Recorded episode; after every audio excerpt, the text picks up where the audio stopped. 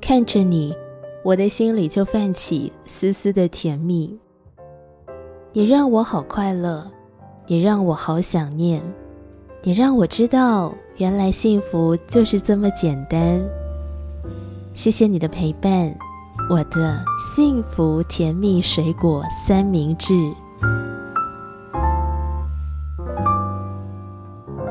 幸福甜蜜水果三明治，我爱你。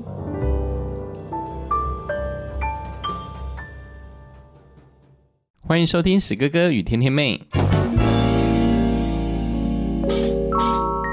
一个闲聊日常生活、爱情与婚姻的夫妻 Podcast。不管是已婚、未婚、婚前、婚后，一起来谈心对话、情感交流吧。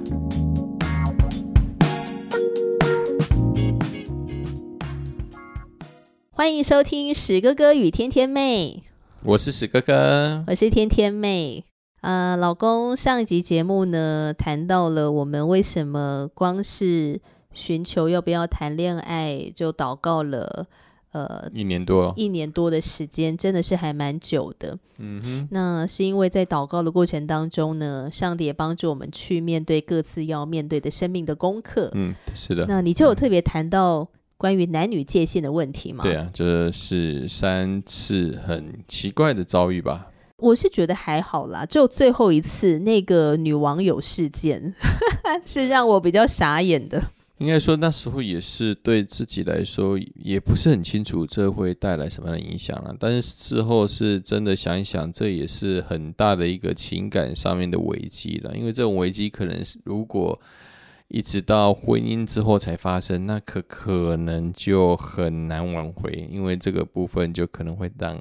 自己的另一半会遭受到很大的打击啦。嗯，对，会造成信任危机。嗯哼，那你是在寻求祷告的过程当中就面对这个功课吗？嗯哼，那我呢？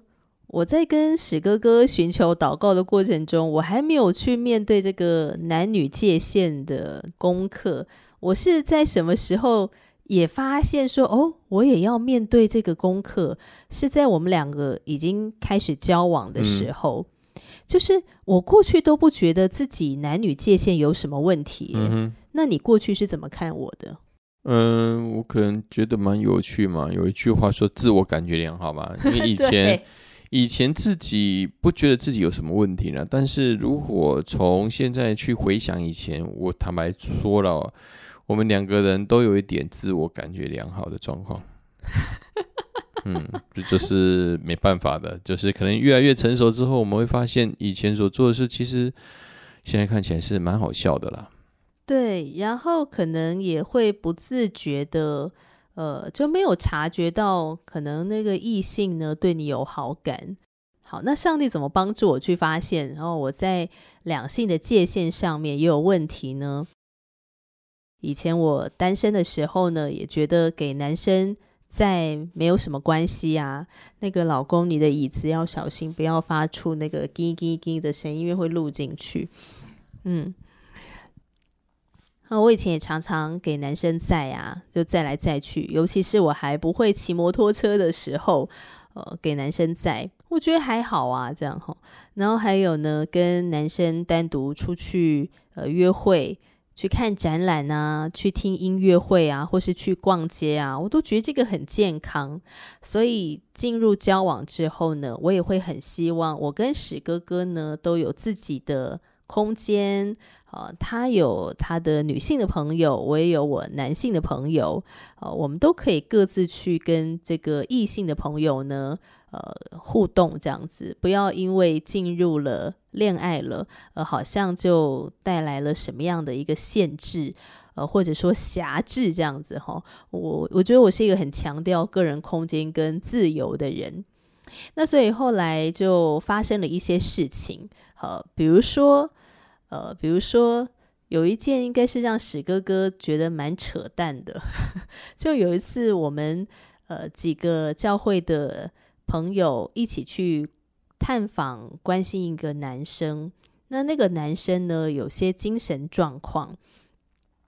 那我们去关心他，哦，去为他祷告。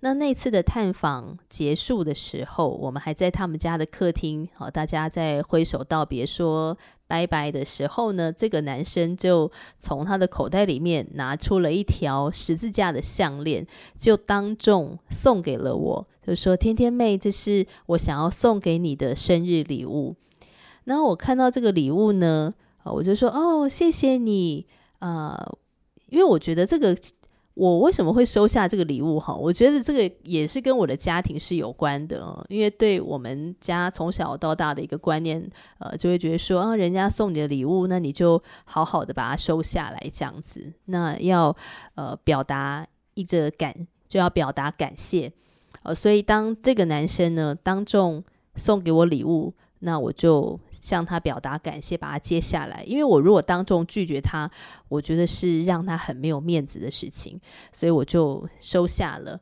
那不止收下了呢，我就做了一个让史哥哥，不止史哥哥啦，让可能在场其他的人都很傻眼的一个动作，而我是不自知的哦。这个动作就是我当场把这个项链戴起来。请问史哥哥，你看到的时候，你心里面在想什么？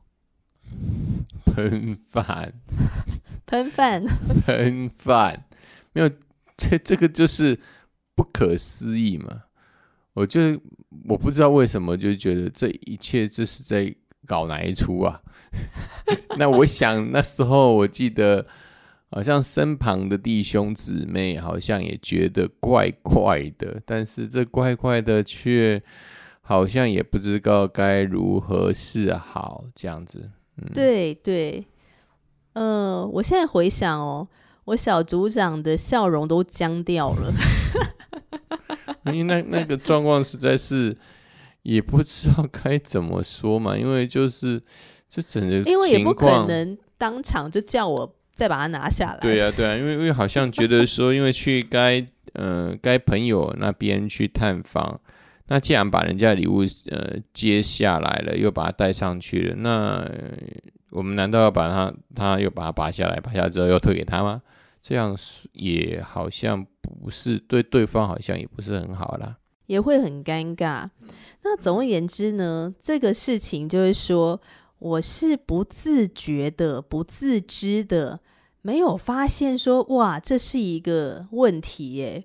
我还觉得说，哦，那是我一个表现友好，我还觉得我在表现友好，我还觉得说，哦，我是在呃很有礼貌的向对方表达，向对方表达，呃，我谢谢他的礼物这样子。纵使我对这个男生完全没有任何的喜欢的感觉，我真的只是把他当朋友，那所以我也没有意识到说，他送我这个项链，这个礼物呢，是他在变相的。跟我告白，我没有 get 到这件事情，我也没有 get 到这个暗示，所以我也是那时候觉得很奇妙了。因为我们在呃，应该说在谈情感或者是谈情感之后，我们都纷纷的都发现说，我们对某一些事情似乎是有点迟钝的。嗯，但是也就是因为发生这些事情，让我们就提高了自己的一些哦，就是。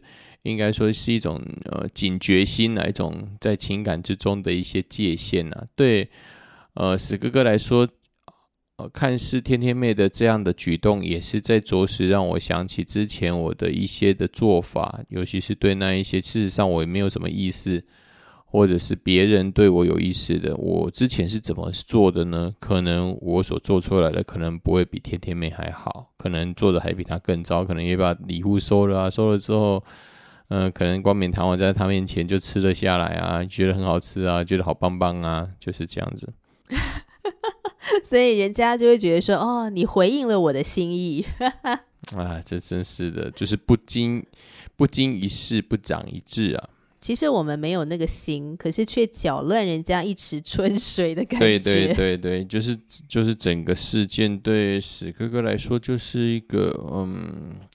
算是一个蛮特别的经验，也是让我呃好像有一个呃非常惊讶，就是我认识的天天妹呢，可以这么冠冕堂皇的就接受另外一个呃弟兄的礼物，这个是个炸弹吗？是在我身上是要把我把我用原子弹炸死吗？这样子。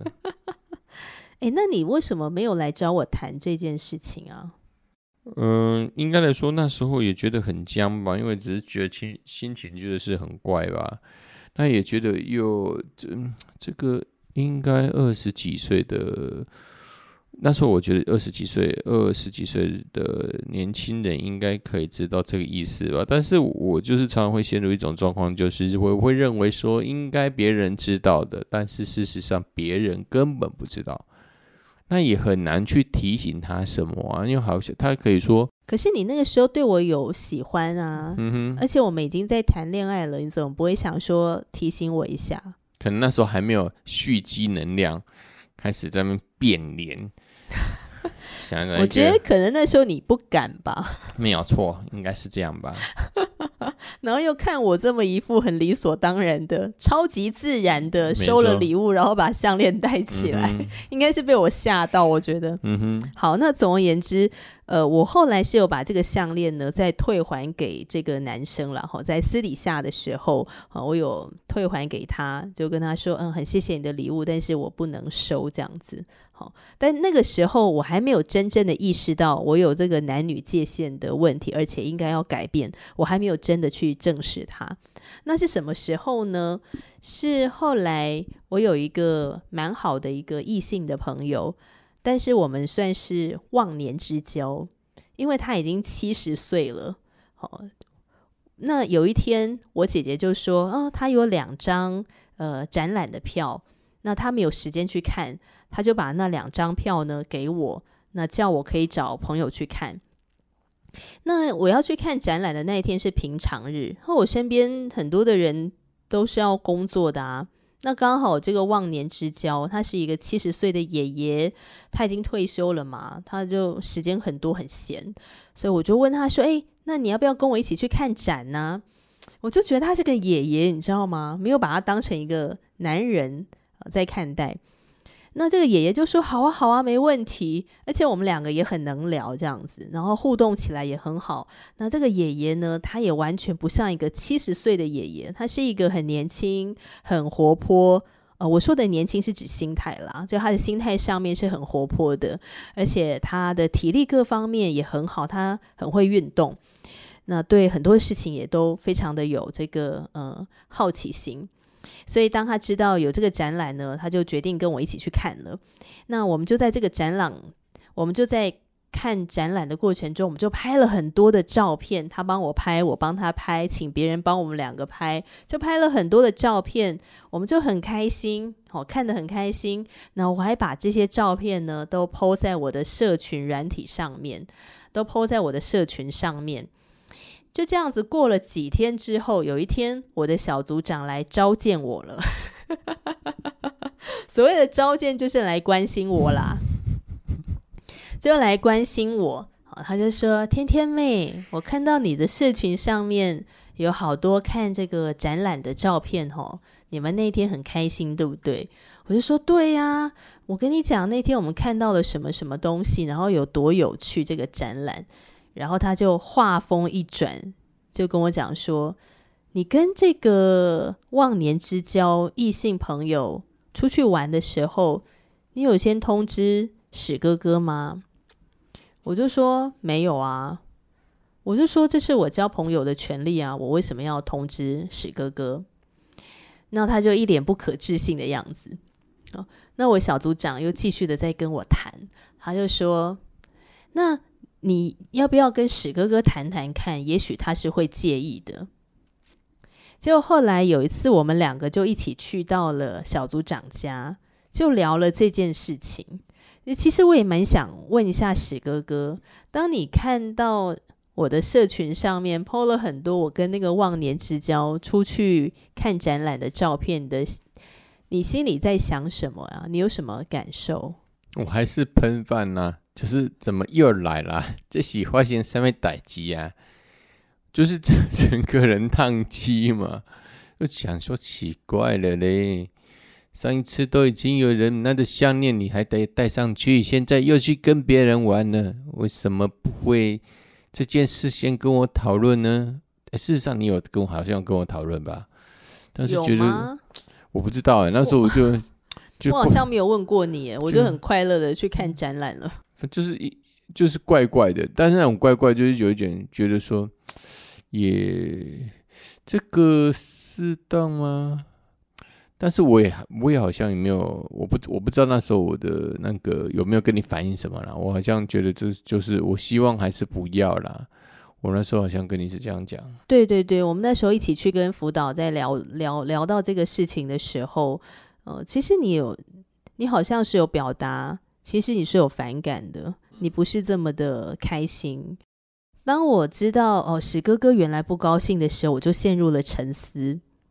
然后小组长就讲了一句话，让我印象很深刻，也促使我开始去面对男女的界限问题。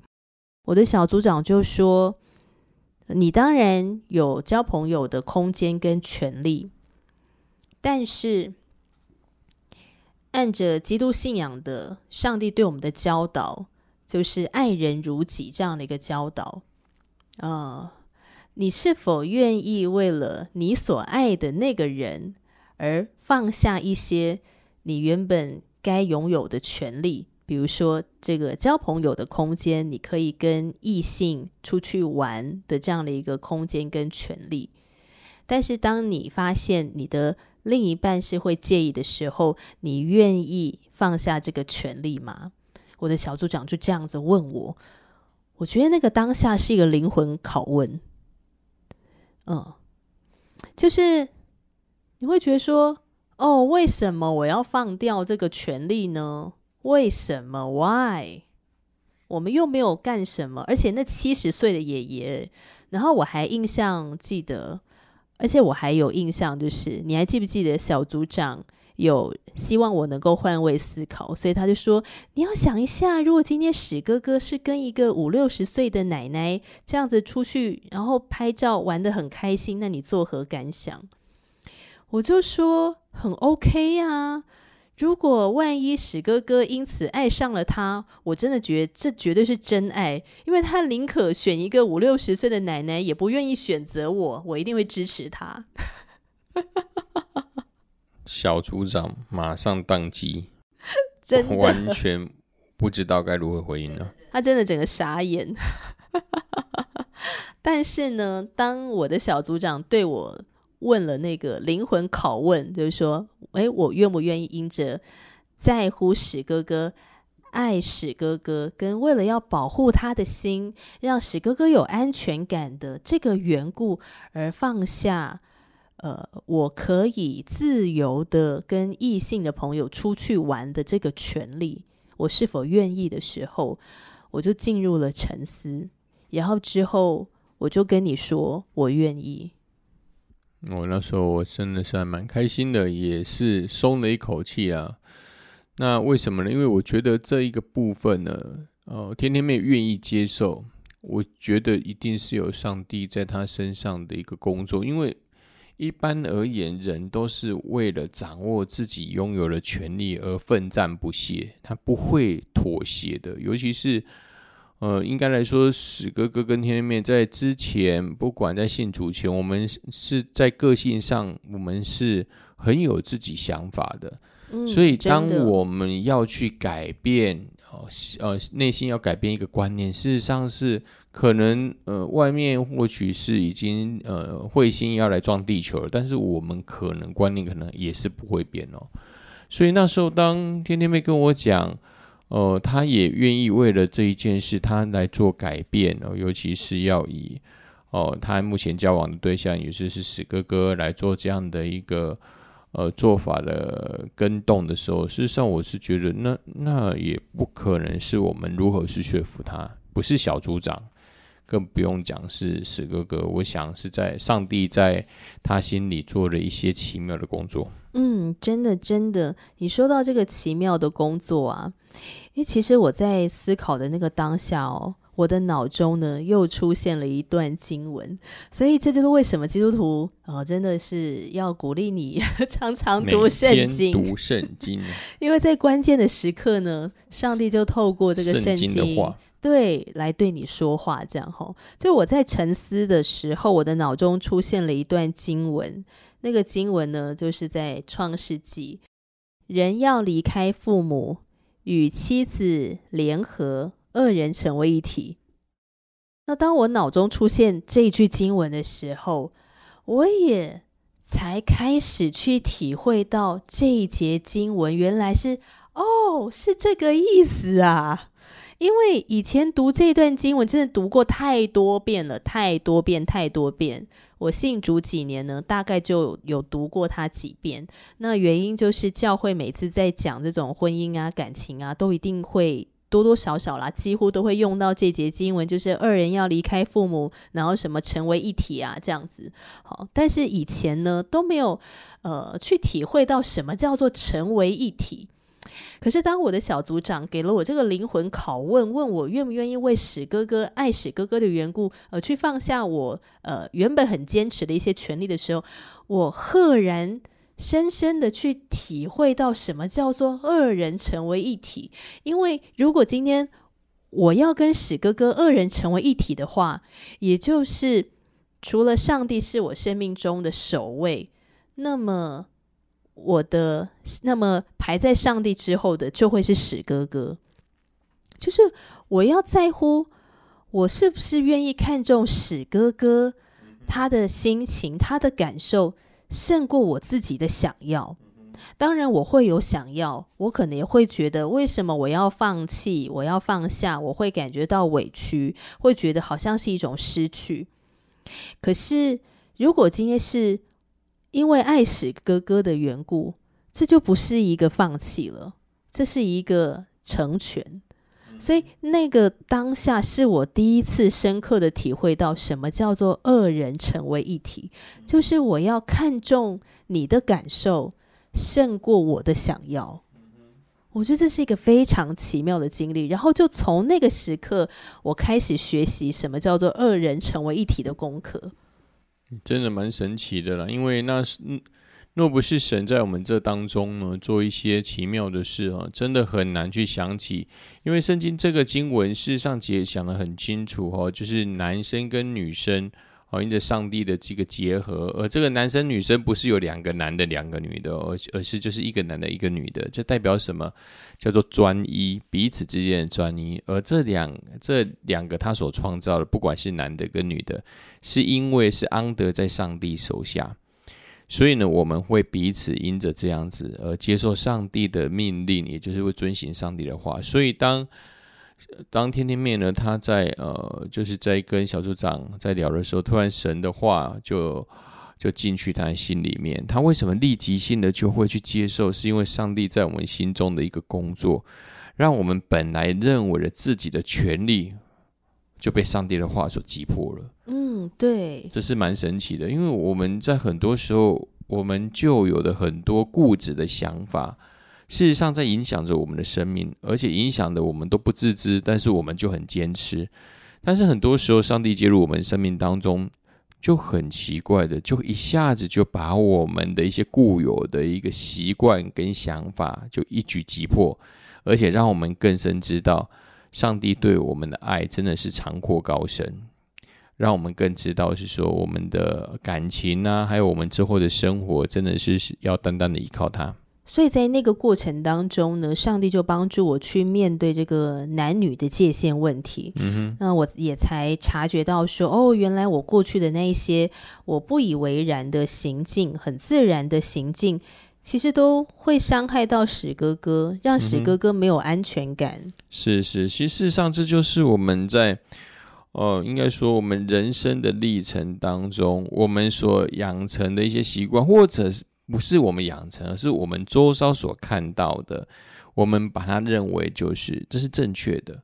我们也不知道到底别人做的对不对，但是我们这样子哦，因为耳濡目染之下，我们觉得是没有问题的。但是可能在若干情境下，例如在呃在爱情当中的男女，或是婚姻中的男女，若干行为就可能是一个很大的地雷。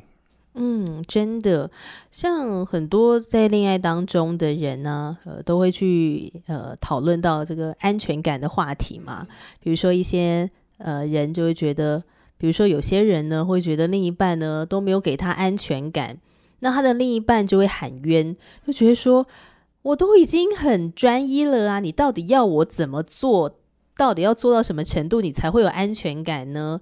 哦，于是大家就开始去讨论说，对安全感应该是要呃靠自己去建立的，呃，而不是靠别人。可是我在基督信仰当中学习到的是，对，当然我们的安全感首要是建立在上帝的身上，因着我们经历也认识上帝的爱，我们知道上帝呃完全接纳我这个罪人，所以。因为这样子，所以我有安全感。但是当我在感情当中的时候，我在婚姻当中的时候，我的另一半为他的安全感，呃，来信靠上帝而努力，好，来努力为他自己的安全感来努力。但是我也要啊，我也要。为着我另一半他有安全感而努力，那我是不是会愿意做这个努力呢？哦，当然，我们之后可以再有一集节目去谈说 这个安全感要怎么努力啊。哦，但是像我刚刚说的，为着史哥哥的缘故，我愿意放下一些呃，我原本享有的，或者我原本觉得我应该拥有的一些权利。其实这个就是在为史哥哥的安全感在做努力。那这里面其中最大的一个关键，我相信就是因着我跟天天妹有一个共同的信仰，那个信仰就叫基督信仰，而这个信仰是建基在我们每一个人的生命之上。也就是说，第一个我们要福音这一个信仰中的神，也就是耶稣基督，我们先去顺服他，因着顺服他。我们的生命之中，我在生活当中，我们会因着我们做做了一些事情，或者是我们生命当中，我们遇到一些很有趣的，就像甜甜妹所举出的例子，她跟一个七十岁的绅士一起出去玩，那之后呢，被小组长呢，呃，就去，呃，就是请去去了解状况。那为什么在那个呃情况之下，他会突然呢，会有一个声音对他说话，或是说？就借由这个圣经经文对他说话呢，我相信这重点不是小组长是怎么会沟通，或者是史哥哥很会说，我跟你讲这个是不对的，或者怎样，也不是我的解释，而是因为我们两个人彼此之间有一个共同的信仰目标，也就是耶稣基督，我们所福音的是圣经这一个道理，所以呢，我们会在这样子的一个情况下，也就是说。我们或许我们觉得自己做的没有错，但是呢，在对方却会造成一些心理中的涟漪或疙瘩时，上帝就会为了保全我们的感情，所以借着他的话来提起其中的一方，让他可以来改变他的观念，让彼此之间的感情呢不至于产生裂痕。或者是说，当有裂痕出现的时候，我们知道是有出路的，有盼望的，我们可以靠着上帝来做这个修复。哦，所以。呃，哎，我我我我也真的是为着这个过去男女界限呃很不清楚这个事情，那边认罪悔改，就主啊，求你赦免我过去我很愚昧。那当然，过去的我一定不觉得这个是愚昧的事情。好，就是这个在情感当中，这个爱情价值观因着上帝而有了一个翻转跟改变。但是呢，这个翻转跟改变确实，哎。当他落实在我跟史哥哥的感情当中，他真的就是带给我们很大的一个保护啊，嗯哼，呃，因为他让我们的信任是更加深厚的，嗯哼，哦，所以我觉得很感谢上帝，他帮助我们两个都去面对了男女界限的这个问题，然后帮助我们也可以突破，呃，可以去调整，而且这个调整跟改变也不是说真的非常非常非常痛苦的一个方式。而是他让我们都发现了这个问题，然后我们可以去改变它。是上帝事实上以他温柔的话语。那什么是温柔的话语？就是说，我们事实上人要去发现自己的问题，事实上是很难的，难上加难。但是如果发现自己的问题又能去改的，那是难如登天。因为我们常常有一句俗话这样说：“江山易改，本性难移。”我们都是为了自己的的利益或是权利，我们奋战不懈啊！我们绝对不会轻易的说我们这个权利要要放弃或是丧失。但是呢，在这个信仰当中，基督信仰里面的一个最大的优势，就是上帝会介入我们彼此的生活当中，尤其是我们做了一些很很令人匪夷所思的时候，那圣经的话语就会进入我们生命当中，四十度的提醒我们。那因为我们是信奉上帝的，所以我们都在他的管辖之中。因着他是上帝，他是神，所以他的能力一定比我们区区这么小的人类还大。所以，我们很多的个性上，我们没有发觉，或是我们发现了的问题却无法解决的话，在上帝面前是很简单的。只要他的话语进入我们心中，我们就会立即性的降服。这就是这个信仰奇妙的地方，也是天天妹还有史哥哥所经历到的这些。在两人的情感之中所遇到的这样子的一个，呃，一些呃很好的一个呃经历，那也分享给线上的朋友们。好哦，这就是今天的分享。那亲爱的朋友，如果你愿意给我们回应的话，欢迎你透过 Spotify、Fire Story、Apple Podcasts 留言给我们。我们下一次见了，拜拜，拜拜。